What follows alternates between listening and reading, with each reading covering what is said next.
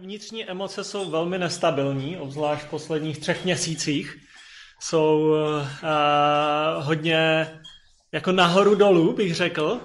A jestli je něco, co způsobuje stabilitu, tak je to způsob, jakým uh, způsobem zpracovávám vnitřní emoce, kde se prolínalo spousta věcí. Byl tam strach, hněv i na začátku té koronavirové krize.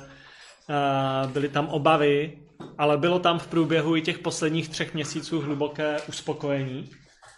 A jsem moc vděčný taky za dnešní setkání, za tu možnost už být takhle společně i za, za to, čím jsme prošli v tom uplynulém období tří měsíců. A než nastala tady ta krize, tak v posledních letech a možná ještě víc v posledních měsících jsem v určitých situacích přemýšlel nad tím, že se musí něco stát v tomto světě, že to takhle nejde dál. A řeknu to na konkrétním příkladě, kdy jsem si to uvědomoval možná nejvíc, i když to je takový jako detail. A jsem sportovní fanoušek, mám rád sporty, jak aktivně, tak pasivně takže sleduju sportovní dění a vždycky, když jsem četl zprávy o tom, za kolik se prodávají nejlepší fotbalisté světa, nejenom fotbalisté, ale u těch fotbalistů jsem si to nejvíc uvědomoval, 2,5 miliardy přestup eh, z Barcelony do Paris Saint-Germain a týdenní platy několik milionů eur. A tak jsem si říkal, je tohle normální? Žijeme v normálním světě? A když známe ty potřeby ve světě, známe, za kolik pracují lidé v Bangladeži, v jihovýchodní Asii nebo v kávových oblastech, aby my jsme si mohli dát tady tu dobrou kávu za 45 korun. A známe, co se děje v Africe. Je tohle normální? Jeden člověk za 2,5 miliardy? Ne, s tímhle světem se musí něco stát. To ne, takhle nemůžeme hromadit ekonomický růst do nekonečna. A Moje určité uspokojení v té době koronaviru a přes různé prostě tlaky, modlitby za lidi, i smutek z úmrtí, i smut, smut, smutek z, z lidí, kteří bojovali s touhle pandemí. A tak e, svým způsobem bylo v tom, že se svět zastavil. Že Bůh zastavil svět, aby, věřím, nám něco sdělil. A čteme v médiích různě, jakým způsobem se snažil svět například do, dodržet ekologické dohody o čistotě ovzduší. A jednou vyletěla zpráva, že Čína to porušuje, jednou, že Amerika vůbec nesouhlasí a odešla od toho těch dohod, nebo nepodepsala to. A tak ten poslední rok se to tak různě přetřásalo. A najednou zprávy, jak je čistý vzduch nad Čínou, jak, jak, jak vzduch nad Evropou je nejčistí za, za během posledních 30-40 let.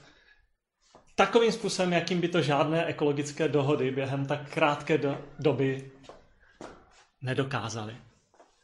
A je to zvláštní. Je, je to fakt hrozně smíšené. Nevím, jestli jste to prožívali taky tak. Ty smíšené pocity v tom všem, co se dělo. A a jediné vlastně, co mě, nebo kde najít tu, tu, tu moudrost a to, ten nadhled nad tím, co se děje, je skutečně spoléhání z mého pohledu na, na boží moudrost, na boží stabilitu v tom všem, na stabilní prvek v celém vesmíru.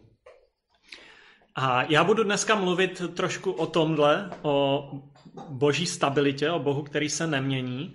Pak budu mluvit o naší stabilitě, jak nacházet naši stabilitu. Budeme se dívat na osobnost Ježíše, který měl v jednom dní strašně moc podnětů, strašně moc krizí se tam odehrálo během jednoho dne, strašně moc tlaků a jakým způsobem stál tenhle člověk, muž, stabilně v těch tlacích a jakým způsobem my můžeme stát stabilně v našem životním období, ve kterém jsme. Charles Spurgeon, jeden z největších, eh, dle mého soudu, kazatelů evangelia, myslitelů 19. století, řekl toto. Chceš utišit svůj zármutek? Zahodit své starosti? Tak jdi a ponoř se do nejhlubšího oceánu Boha. Strať se v jeho nesmírnosti a pak se z něj vynoříš jako po odpočinku na pohovce, občerstvený a pozbuzený. Neznám nic jiného, co by dokázalo tak uklidnit duši, tak utišit zuřící vlny zármutku a žalu, tak přinést pokoj do prostřed dujících větrů zkoušek, jako zbožné uvažování o Bohu. Řekl to v necelých 21 letech. A naučit se přemýšlet a objevovat Boha uprostřed zkoušek je, je lék. Je lék na rozbouřenou, nepřehlednou situaci. Je to lék na napětí skrze nejistotu, kterou prožíváme. A je to krásné vyjádření toho, co můžeme zakoušet. Určité odpočinutí i v době a velmi nestabilních vnějších okolností. Takže pojďme trošku zapřemýšlet o boží nadčasové stabilitě, o boží nadčasové neměnosti. A věřím tomu, že je tady ten stabilní prvek ve vesmíru. Že Bůh, ten věčně živý princip, se nemění. Je tady stabilní základ, díky kterému se svět nezničil v době atomové krize, kdy na Kubě byly namířené atomové hlavice proti sobě, stačil zmáčknout knoflík. Nezničil se v době druhé světové války, nezničil se v jiných situacích, kdy člověk projevoval svoji nestabilitu. Boží život je sám o sobě stabilní a nemění se. Bůh je od věčnosti. Podíváme se teďka na pár takových myšlenek teologických, eh, vycházejících z Bible, o, o Bohu a jeho stabilitě. Boží život se nemění. Bůh je neporušitelný sám v sobě. Jako jediný má nesmrtelnost.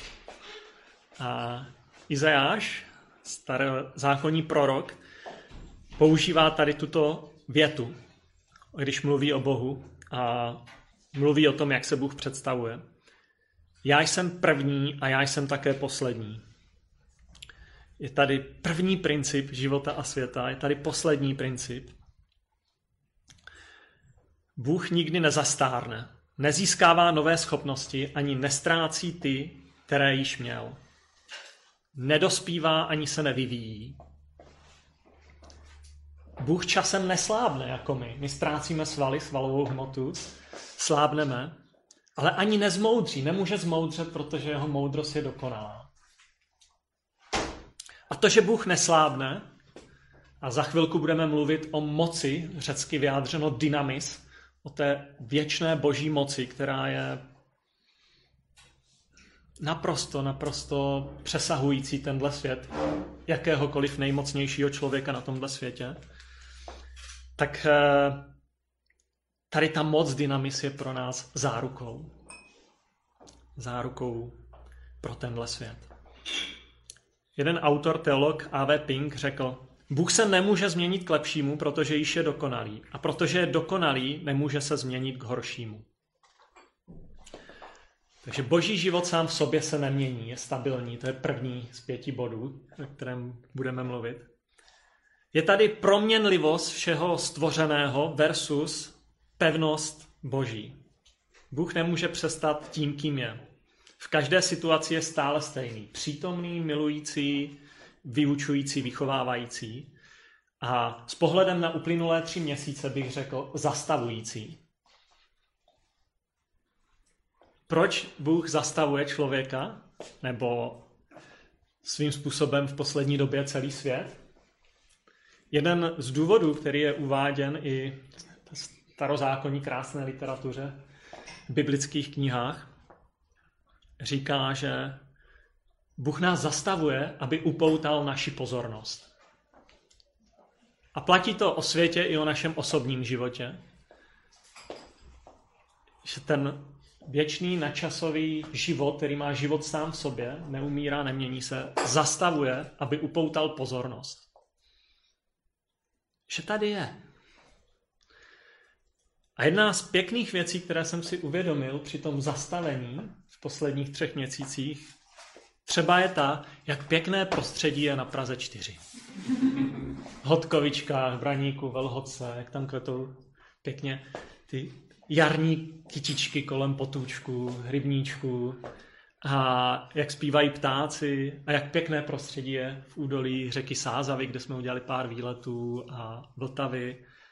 A, a když jsem si včera připravoval dnešní zamyšlení, stál jsem v Hodkovičkách opřený o strom, který je obrovský, jsem 25 metrů a 10 metrů do šířky, ty větve sahají až dolů, takže jsem byl úplně zahalený tím stromem, v něm seděli ptáci, zpívali a, a vlastně možná nemít tady tenhle prostor, tak bych si nevšiml některých věcí, některých kytek, ptáčků, zvířátek. A, ale vlastně díky tomu, že jsem se zastavil, tak jsem najednou mohl vnímat spoustu věcí ještě jinak. A když jsme zastaveni v nějakém svém úsilí, měli bychom spozornit. Když nás něco zastaví v životě, ať už jako jednotlivce nebo svět, myslím si, že je to signál, že bychom měli spozornit. Věřím, že Bůh nám chce mluvit v té situaci.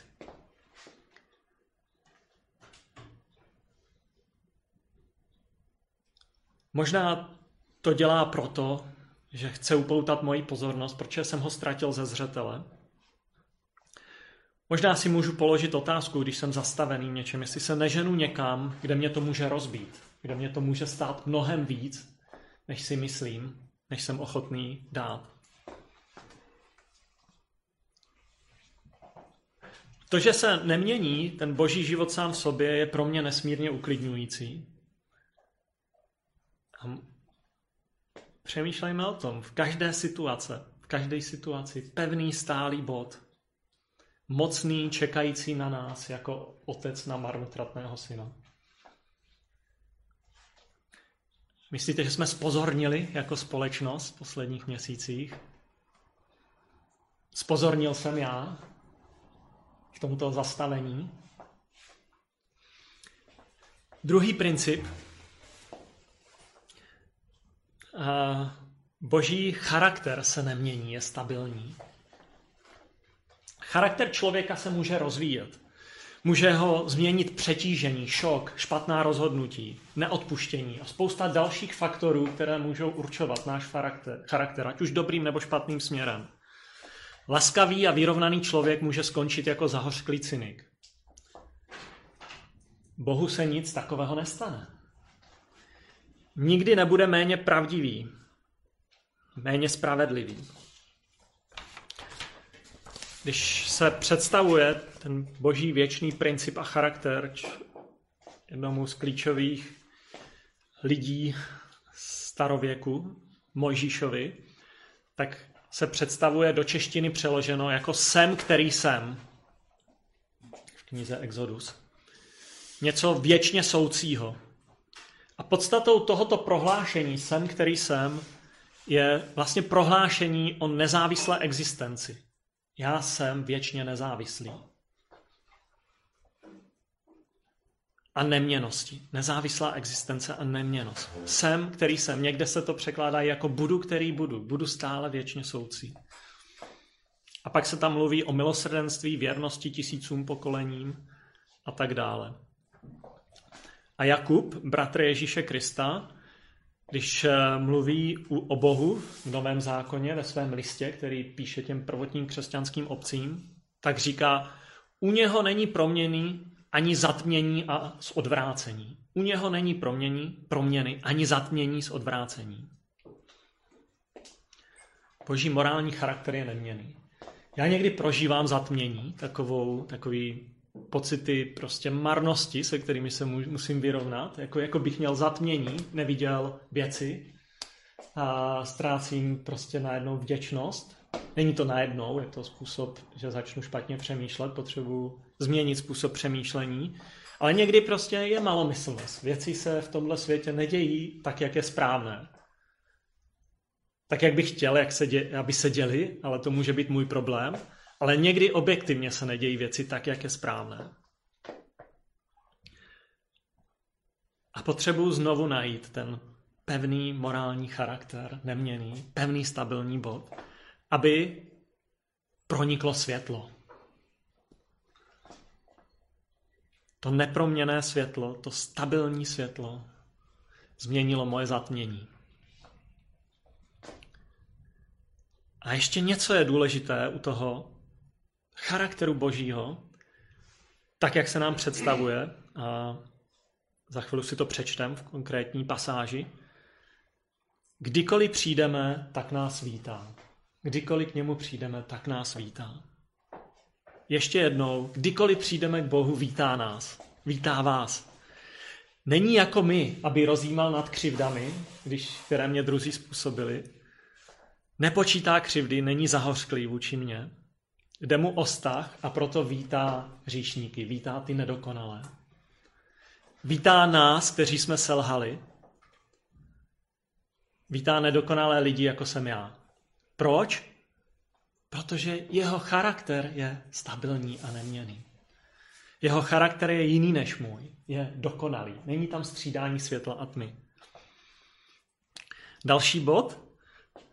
Třetí. Boží pravda se nemění. Bůh je neustále pravdivý, což vychází z charakteru a ten charakter tvoří mysl.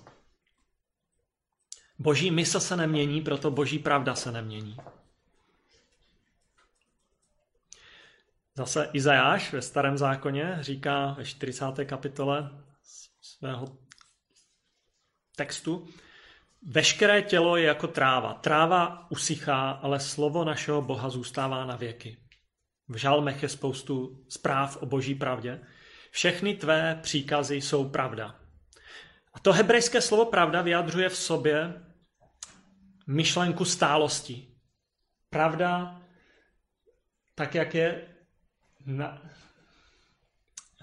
vyslovena hebrejsky, vyjadřuje stálost. Něco nesmírně spolehlivého, stabilního, stálého.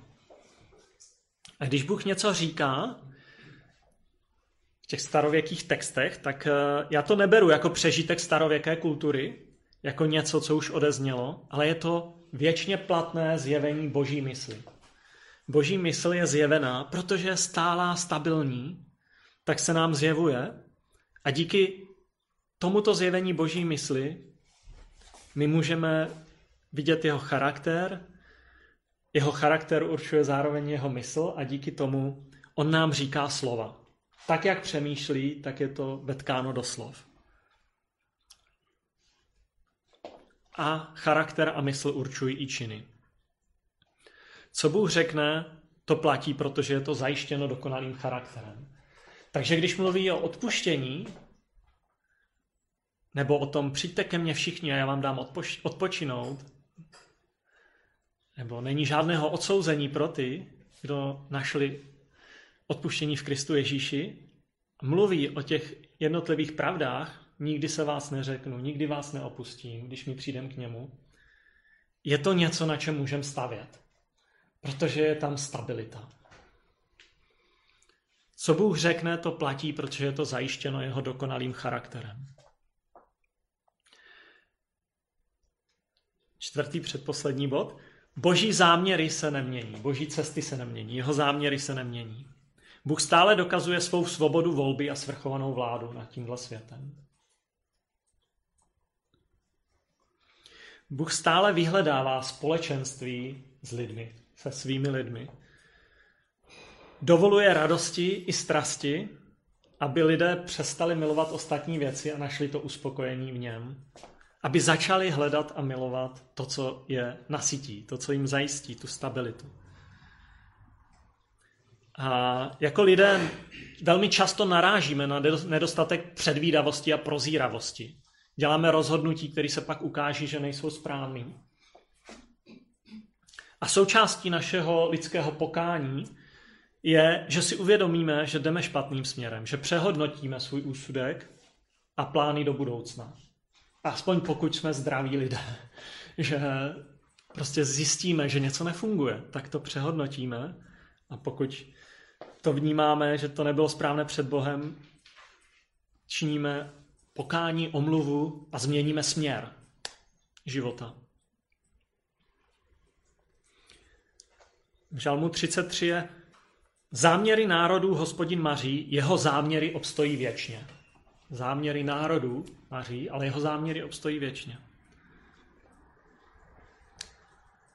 knize Daniel, vládce země sesazuje a ustanovuje. Bůh sesazuje vládce země a ustanovuje jiné vládce země.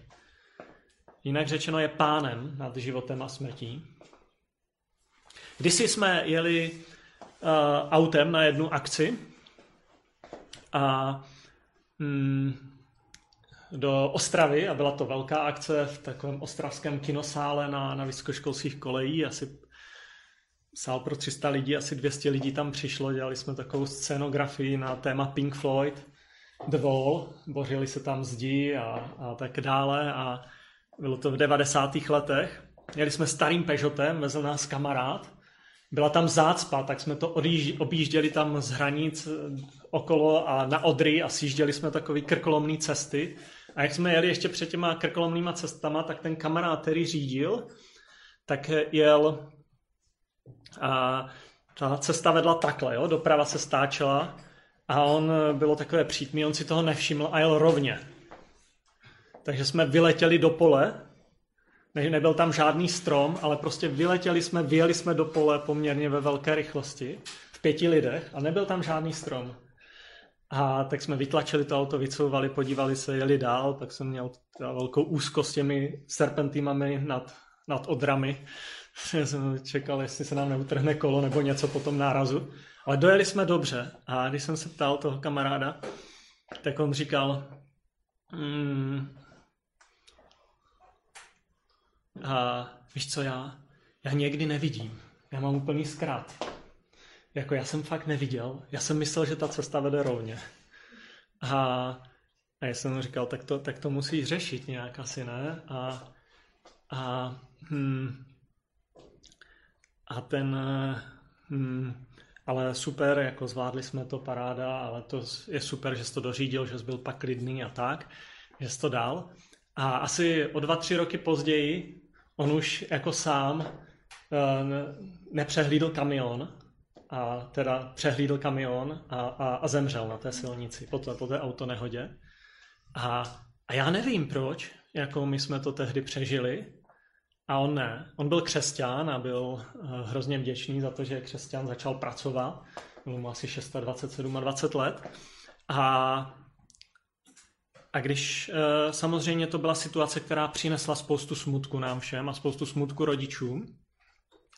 A ale on, ten Petr, Peťa, říkal, víš, už pár měsíců, let předtím, víš co, já se těším, až budu s Bohem jednou.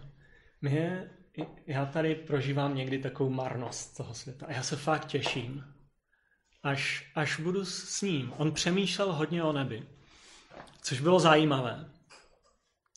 A já nevím, proč se někdy věci dějí takovým způsobem. Proč někdy my přežijeme a jindy tady tenhle mladý člověk ne. Nemáme na všechno odpověď, ale jednou ji najdeme. A Bůh má záměry. A to, že já osobně jsem přežil tři škaredé autonehody, nevím proč. Ale vím, že až budu mít, až bude můj čas odejít, tak odejdu. Boží záměry se nemění. A ty záměry jsou naštěstí pro nás neznámé. A některé pasáže Bible působí, jako by si Bůh něco rozmyslel, přehodnotil svůj úsedek s jednáním s lidmi, jako by ty záměry nebyly stále stabilní, ale vždycky to je spojené, že člověk něco změnil ve svém životě. Že člověk právě přišel od Bohu, že změnil nějaký způsob přemýšlení a, a Boha to určitě nepřekvapilo, on s tím počítal. Takže někdy může něco působit tak, že se nějaké záměry mění v jednání s člověkem a skutečně se mění, ale vždycky to je spojené s tím, že člověk něco změnil a přišlo nové boží požehnání, nový způsob jednání s člověkem. Nemáme na všechno odpovědi, ale jak řekl Charles Spurgeon, můžeme najít upokojení svojí duše v tom stabilním, neměném Bohu. A podívejme se už teďka na tu konkrétní pasáž z Nového zákona a náš poslední bod bude, že Boží syn Ježíš se nemění. Boží syn Ježíš se nemění.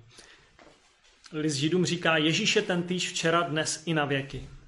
Nikdy se nezmění a tato skutečnost je pro nás nesmírnou útěchou. Kristus, Ježíš je mocný, má moc dynamis, jak si za chvíli přečteme, a proto je schopný zachránit v situacích, ve kterých jsme.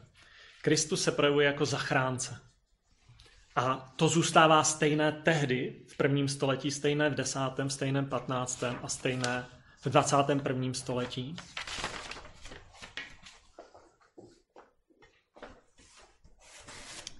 A přečteme si zajímavou pasáž z Marka z 5. kapitoly, 21. až 43. verš, kde je neskutečně perný den, neskutečné napětí v tom dnu. A podíváme se, jak to Ježíš a ti lidé, kteří byli s ním, řešili. A jak najít stabilitu uprostřed napětí, jak řečeno.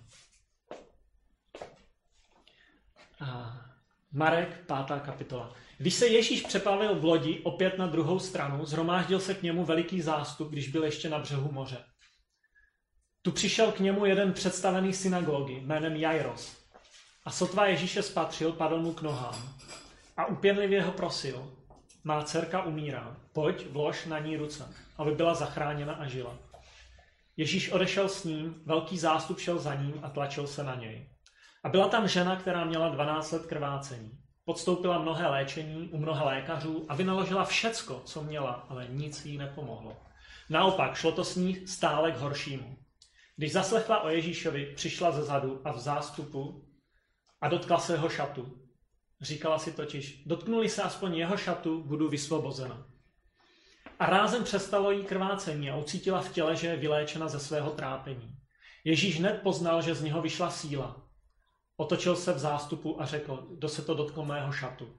Tady to slovo síla je řecké slovo dynamis, obrovská moc. Je to něco, co je, není lidská síla, ale je to něco, co převyšuje lidskou sílu, tak jak nám toto řecké slovo odráží.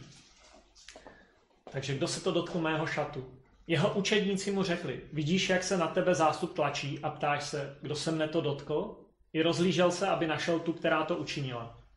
Ta žena věděla, co se s ní stalo a tak z bázní a chvění přišla, padla mu k nohám a pověděla celou pravdu. A on jí řekl, Cero, tvá víra tě zachránila. Odejdi v pokoji, uzdravena ze svého trápení. Když ještě mluvil, přišli lidé z domu představeného synagogy a řekli, tvá dcera zemřela, proč ještě obtěžuješ mistra? Ale Ježíš nedbal na ta slova, řekl představenému synagogy, neboj se, jen věř. A nedovolil nikomu, aby šel s ním, kromě Petra, Jakuba a jeho bratra Jana. Když přišli do domu představeného synagogy, spatřili velký rozruch, pláč a kvílení. Vešel dovnitř a řekl jim, proč ten rozruch a pláč? Dítě neumřelo, ale spí. Oni se mu posmívali. On však všecky vyhnal, vzal sebou otce, dítěte, matku a ty, kdo byli s ním a vystoupil tam, kde dítě leželo. Vzal jí za ruku a řekl, talita kul, což znamená, děvče, pravím ti vstaň. Tu děvče hned stalo a chodilo, bylo jí 12 let. A zmocnil se jich úžas a zděšení. Přísně jim nařídil, že se to nikdo nesmí dovědět a řekl, aby jí dali něco k jídlu. Jeden den v životě Ježíše z Nazareta vrací se domů do Kafarnaum přes jezero Genezarecké, kde byl velmi vyčerpávající předchozí den. A vrací se pravděpodobně, aby si odpočal. A sotva přeplava to jezírko, nebo jezero asi 15 km široké, a, tak se tlačí zástup okamžitě pod tlakem zástupu, okamžitě pod tlakem potřeb. Už v té době je uznávaný, ví se nějakým způsobem o jeho nadpřirozených schopnostech a lidé, kteří mají zdravotní, sociální, vztahové potřeby, ho vyhledávají. A jakému tlaku tady Ježíš čelí? Určitě je tady tlak neodpočinutí, tlak únavy. Už toho mám dost, já bych řekl. po náročných dnech předchozích, kdyby jsme si to brali v kontextu těch předchozích dnů. Po vypjatých dnech a situacích pro mě osobně není nic příjemnějšího, než být sám. A co je hodně nepříjemné, když jsem po vypjatých dnech, když se musím reagovat na spoustu lidí kolem mě. Normálně reaguju rád, ale po vypjatých náročných dnech jako toužím být sám. A ti lidé ví, že Ježíš je schopný mnohé potřeby naplnit. A celé, celé té pasáži čteme i o dvou lidech, kteří přichází velmi osobně. Nejenom zástup, ale dva, kteří přichází velmi osobní prozbou, s velmi osobní touhou. A taky čteme o tom, že tam byli lidé, kteří se mu vysmívají. Je tam výsměch a pohrdání. A taky čteme o vděčnosti těch, kteří přišli osobně s tou jedinečnou prozbou. První, kdo se protlačí davem s tou osobní prozbou, je Jairos, muž vážený v Kafarnau, jeden z představených, jeden, dalo by se říct, z městské rady, radní. Takže ti lidé ho znali, možná se rozestoupili proto, aby mu uvolnili cestu. Má nějaké řešení eh, s Ježíšem. Ale on nepřichází, aby jako zástupce městské rady. On přichází jako člověk, jako člověk s velmi hlubokou osobní prozbou v krizovém bodě života, v krizovém módu. Prosím, pojď se mnou, má dcera umírá. 12-letá dcera. A každý rodič by udělal cokoliv pro 12-letou dceru, která je vážně nemocná. Prosí, aby zachránil to dítě v podstatě ještě na začátku života, nebo celý život před sebou. Jairos v ten moment přestává brát ohled na své společenské postavení, přestává brát ohled na prestiž, padá před tím zástupem k Ježíši k nohám, jak jsme četli. A vlastně to ukazuje tu jeho silnou osobní potřebu. Zatímco na jiných místech my vnímáme, že ta smetánka společnosti, ti představitelé synagog a radní a společenští, společensky uznávání lidé, buď Ježíše testují, nebo přichází v noci jako Nikodem, Jairos veřejně, s otevřeným srdcem a s naprosto otevřenou potřebou. A Ježíš v tom tlaku davu reaguje na tuhle potřebu a jde hned s ním. Zástup neváhá, otáčí se, mění směr a jde za ním. Tam jsme četli zajímavá slova. Jairos, Ježíš šel s ním a zástup za ním. A Jairos přistupuje s vírou, že Ježíš je mocen něco dělat s jeho situací. A jak Ježíš jde, tak je tam další člověk, žena, která má 12 let vlastně chronické problémy s krvácením. A v té společnosti tehdy to znamenalo odstup od lidí. Ona si musela držet odstup od lidí. Podle učení ra, ra, rabínů žena v menstruaci musela mít odstup od lidí. A tato žena už 12 let. A přijít do davu znamenal krok odvahy. Přijít do davu a dotknout se člověka, rabiho, mistra, znamenala obrovskou odvahu a znamenalo to, že riskovala společenskou diskriminaci v tehdejší společnosti. Přichází s velmi osobní a intimní potřebou, ale přistupuje s vírou, že Ježíš je mocen. A v tom jsou podobní s Jairem. A Ježíš poznává, že z něho vychází moc. Tady je to slovo dynamis, o kterém jsme mluvili. Poprvé u Marka v jeho evangeliu.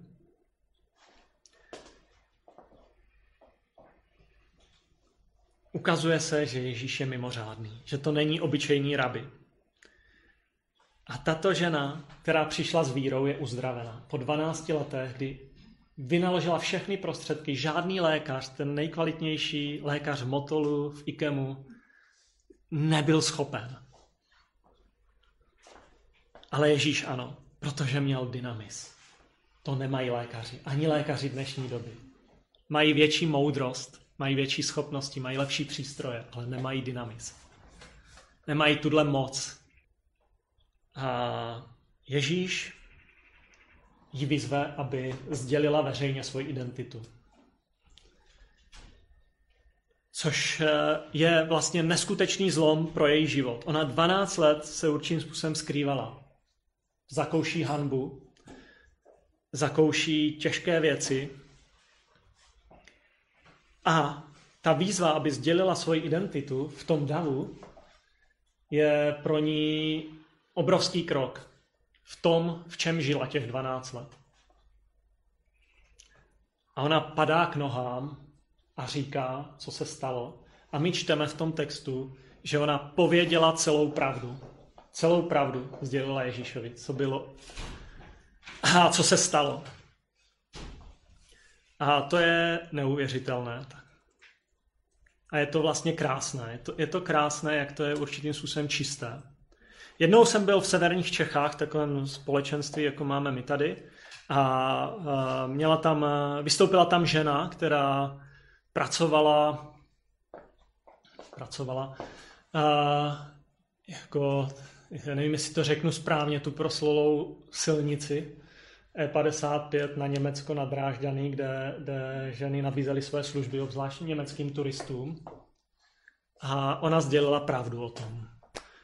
A sdělila, mluvila o tom, jaký Ježíš vysvobodil, jakým způsobem se setkala s Ježíšem a jakým způsobem změnil její život. A jakým způsobem se stala stabilní. Provdala se, měla manžela a tak dále, začala žít úplně jinak. Změnil se směr jejího života. A bylo to, bylo to hodně silné pro mě osobně, protože ta žena řekla pravdu. Tak, jak to bylo, kým byla. Ne z detaily, ale velmi jasně. A kým je teď? Co se změnilo? A podobně tady tahle žena. Je to v té době nesmírně silné. A Ježíš přichází k pak k Jairovi, zástup dává pryč, jde tam s Petrem, Janem, Jakube a s rodinou a říká té dceři velmi jemně talitakum znamená něco jako beruško nebo zlatičko. Vstávej. A ta dívenka vstává a všichni jsou v úžasu a Ježíš v klidu říká, dejte jí něco najíst. Přemýšlím o tom, proč je jmenovaný v Evangeliu jenom Jairos, jak Markovi, tak jinde. Proč tam není jmenována ta žena? A Markovo evangelium bylo napsáno kolem roku 50, mezi rokem 50 55 našeho letopočtu, jako nejmladší evangelium, asi zhruba 20 let po těchto událostech. 20 let není tak moc, když eh, přemýšlíme nad vznikem mm, naší služby a, a neziskovky na začátku 90. let, je to skoro 30 let a spoustu věcí mám z roku 95-96 v živé paměti, mám to zapsáno v deníku a je to 25 let dneska. Takže 20 let není až tak moc. A myslím si, že Petr se stal přítelem Jajra osobně. On tam byl, on byl u toho, že se stali přáteli této rodiny. Petr, apoštol Petr byl blízký přítel Marka, který napsal evangelium. Markovo evangelium stojí na tom, co mu Petr řekl a jakým způsobem mu vyprávěl situace. A možná to mohlo proběhnout tak, že Petr říká, Jajre, nevadí ti, že to bude zapsáno? Nevadí ti, že tě zmíníme? Je jasné, je jasné, že si to budou lidi ověřovat. Nevadí ti to, že za tebou budou chodit? Jestli to je pravda? Myslím, že odpověď zněla podle toho, co tam čteme. Naopak. Rozhodně ne. Já to rád každému řeknu. A naše mladá určitě taky. Myslím, že je evidentní, že Jairo spatřil k té první křesťanské obci že ztratil to svoje postavení v synagóze. A i to, že je zmiňovaný v Evangeliu jako jeden z představitelů synagogy v Kafarnau, tak eh, ukazuje na jeho odvážné svědectví. Je to, je to odvážný krok, že je takhle veřejně zmiňovaný. A ukazuje to na to, že se pro něco v životě rozhodl. Že se rozhodl jít nějakým směrem, na kterém pevně stál a který mu dal stabilitu a jistotu. Jairo ztratil své postavení, ale získal mnohem víc. Získal život s Bohem. Získal nové přátele, jako byl Petr, Jakub, Jan. A proč evangelium nezmiňuje jméno dané ženy? A nevím. Možná už nežila. Možná je to hodně intimní a už hm, nechtěla, aby lidé vyhledávali. Ale možná v těch blízkých, blízkovýchodních vztazích Dcera Jaira neměla problém poslat kohokoliv za svou starší přítelkyní, která podle mého byla součástí také toho společenství. Víte, možná se ptáte mě, protože mi je, je mi lehce po 30 teďka, je, jako té dceři, ne mě, skoro taky, ale taky po 30, ale jí bylo lehce po 30. A víte co? Ano, já jsem zažila dynamis, boží moc v praxi, ale já jsem to až tak nevnímala. Já jsem eh, nebyla úplně při smyslech, když se to stalo. Ale znám někoho, kdo to vnímal moc dobře. Bydlí o tři ulice dál. Můžete jít za ní a popovídat si o tom s ní. Ona vám ráda o tom popovídá.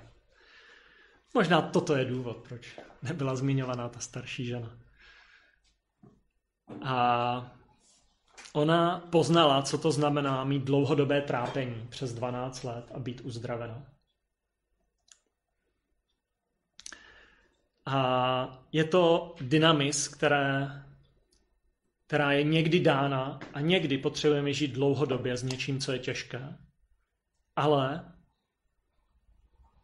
jak jsme citovali Charlesa Spurgeona, když se setkáme v tom s Bohem, v tom, co je těžké, půjdeme za ním, uděláme ten krok jako Jairos a ta žena, přijdeme a řekneme, prosím Ježíši, pomož mi, tady je moje potřeba, já si s ní nevím rady, prosím, buď v tom se mnou. Čteme, Ježíš šel s ním. Když my to uděláme, tak z mojí zkušenosti některé otázky jdou stranou. Některé tlaky jdou stranou. Najednou v tom získám určitou volnost i když se okolnosti života vůbec nezmění. Když se v tom setkám s tím stabilním Bohem, Ježíšem, který zachraňuje, některé otázky odpadnou. Takže jak najít stabilitu dnes? Jak my můžeme zakusit stabilitu? Myslím si, že bez pilíře stability to nejde. A je to moje zkušenost a rada. Pojďme k tomu, kdo je stabilní. Pojďme k tomu, kdo má moc, dynamis nad tímhle světem. Pojďme k tomu, kdo zastavuje svět, aby nás upozornil na sebe samotného. Pojďme k němu, aby se stal zdrojem naší stability v tomto nestabilním světě. A my nemáme skutečně odpověď na to, nikdo z nás, proč se věci staly, proč se věci staly Jairovi, té ženě, proč někdo 12, 30 let, 38, jak jeden člověk, snášel složité věci v životě. My nemáme odpovědi na všechno. Nemáme odpovědi na to, proč zrovna v naší době začala koronavirová krize, proč tady byl 50 let klid od takovýchto věcí minimálně. Nemáme odpovědi na všechno, ale když se setkáme s tím pilířem stability, když k němu vykročíme a setkáme se s tou mocnou boží stabilitou, tak už ty odpovědi nemusím najít. Jeho moc a blízkost je dostatečná. A ti dva lidé, kteří padli před Ježíšem a poprosili ho, to zakusili. A vlastně toto přijítí a padnutí je počátek nového života. A může to být počátek i nové stability v mém životě. A já mám pro nás takovou praktickou výzvu. A já vás chci vyzvat, ať už jste věřící dlouho, nebo krátce, nebo, nebo zatím ne, zatím si se orientujete v věcech vztahu s Bohem, tak každého z nás si vyzvat, aby jsme něco podobného udělali dnes doma, ve svém pokoji. Pokud budeme fakt jednak to chtít a jednak budeme hmm, no, budeme chtít jít do toho, asi takhle. Chci nás fakt vyzvat tomu, abychom hmm, vyslovili tu prozbu Ježíši zachraň mě v dané situaci od. Ježíši pomož mi. Ježíši pomož mi skrze svoji dynamis. A nikdo jiný v celém vesmíru totiž tuto moc nemá. Nikomu jinému tato moc nepatří a nikdy nebude patřit. A já nás chci požádat, aby jsme šli k tomu, který s tou mocí umí zacházet. A protože je neměný, protože je stabilní, tak dokáže s tou mocí zacházet i s námi v našem životě velmi osobně, velmi jemně, velmi lidsky a má moc to udělat dnes. A tak můžeme minutku zapřemýšlet, minutku dvě napsat si, pokud chcete už teď svoji osobní situaci, osobní potřebu, nebo si to mentálně zpracovat a můžeme už teď k němu zavolat, anebo potom v klidu u sebe doma na pokoji přijít a říct pomož mi s touhle situací v mém životě.